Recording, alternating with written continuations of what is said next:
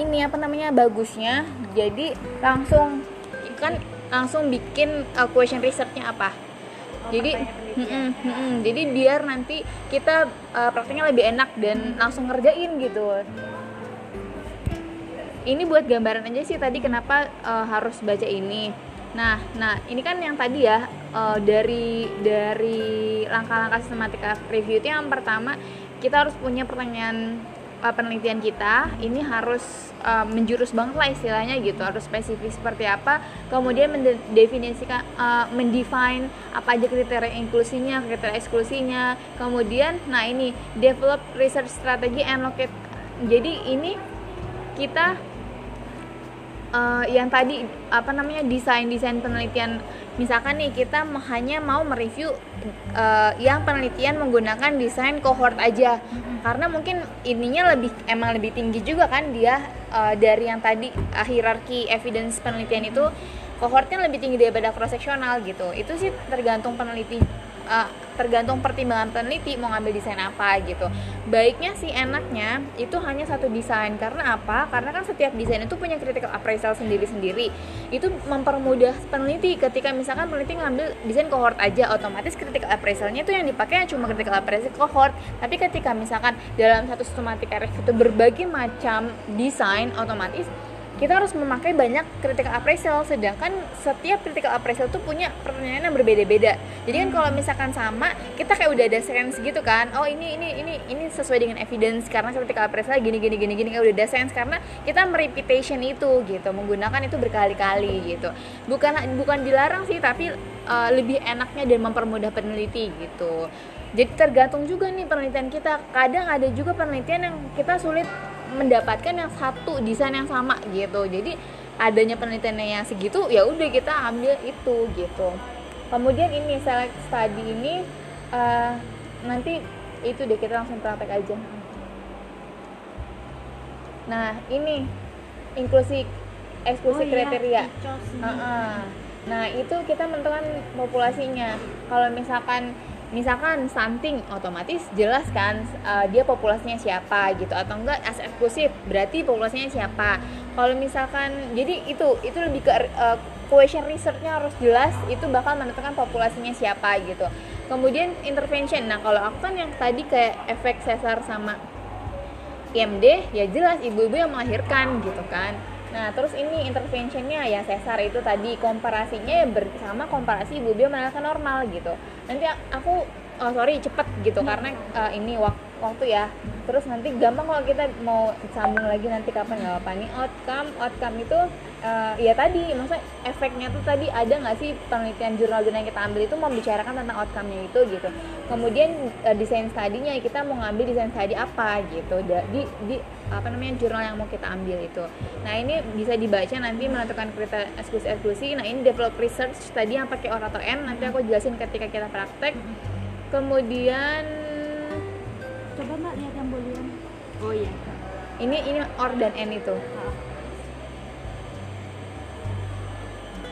selected study, extract data, nah itu yang assessment dan critical appraisal nih Eh, bisa dicari nih CASP itu buat Ini formnya kan Hmm, nama bener formnya kan. bener betul betul nama formnya nanti nih di Google juga ada kok ini semua pakai Prisma terus ini yang tadi Prisma itu jelasnya kan yang tadi Hmm. di itu itu wajib nah kalau ini udah meta analisis emang aku juga kurang ngerti sih meta analisis kayak gimana dia ngolah-ngolah data lagi gitu nah kita langsung praktek aja kita buka misalkan contohnya pakai PubMed ya nah ini udah nih bagus bagus nah di sini kita pakainya sistem advance.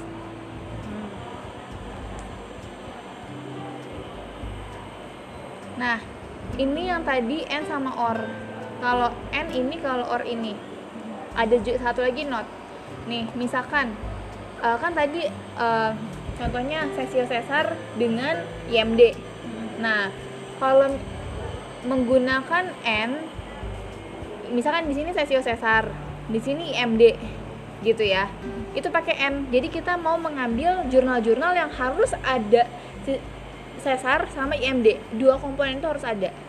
Misalkan kita n satu lagi, n satu lagi Hmm, ini nggak bisa ya sesar sesaria ditulis sama Hmm. IMD dalam satu kotak. enggak satu-satu ini namanya keyword satu-satu jadi yang sesarnya di sini IMD-nya di sini Terus ini udah ditulis sama kayak satu kalimat Heeh, heeh. sesaria. betul betul terus kalau misalkan nih eh, kita mau nambahin lagi satu misalkan cohort nah itu artinya kita hanya mengambil jurnal-jurnal yang dia ada cohortnya maksudnya dia ada kata-kata cohortnya gitu.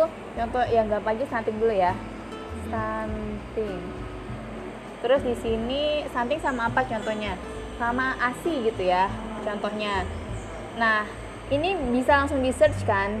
Tapi kalau misalkan kita mau nambahin satu lagi misalkan cohort gitu. Ap- kalau enggak kalau misalkan kalau ini kan n ya jadi uh, pengertian n itu ya semua jurnal yang kita cari itu harus mengandung ini. Tapi kalau misalkan kan stunting itu biasanya ada kata ada nama lainnya. Nih kita pakai or. Or pendek. Terus di sini misalkan asi terus misalkan n kan? Jadi ada stunting ada asi kita pakai or untuk misalkan kalau dalam bahasa Inggrisnya breastfeeding gitu. Jadi kita juga harus mengetahui keyword-keyword apa yang digunain di jurnal itu. Karena sesar tuh yang ngomong dia sesar sesar ada yang sesar delivery macam-macam. Jadi sinonim itu kita pakai or. Misalkan di atas kita tulis sesio sesar kemudian or bawahnya bawahnya itu eh, sesar delivery bawahnya. Mm-mm, itu kan pokoknya kata-kata yang maknanya sama tapi penggunaan katanya beda. Kayak IMD aja kan ada eh, inisiatif early initiative of breastfeeding ada breastfeeding inisiatif ini inisiatif gitu-gitu. Beda kan katanya tapi mengandung arti yang sama itu kita pakainya or gitu. Kalau misalkan n itu yang tadi pokoknya dia harus mengandung eh, ini sama ini gitu. Contohnya ini aja dulu ya. Hmm. ini kurang teh nah kita search. Pakainya pakai advance.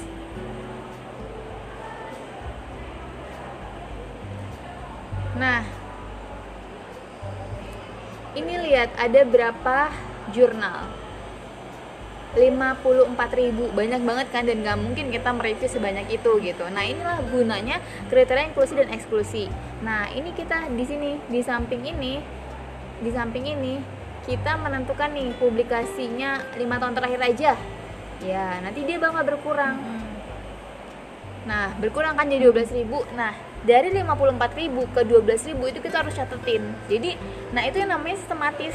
Setiap hal yang kita lakuin itu harus based on record gitu. Jadi ya kita harus tulis gitu. Ketika diselected eh, dari ketika diselected berdasarkan tahun yang lima tahun terakhir itu kita harus tulis dari berapa ke berapa.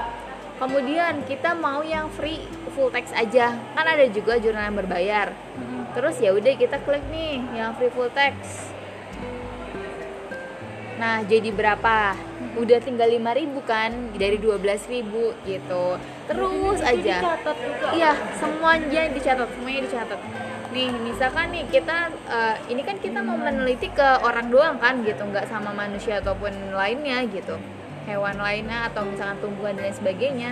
Tuh, tinggal 3000 kayak gitu. Itu dicatat based on apa?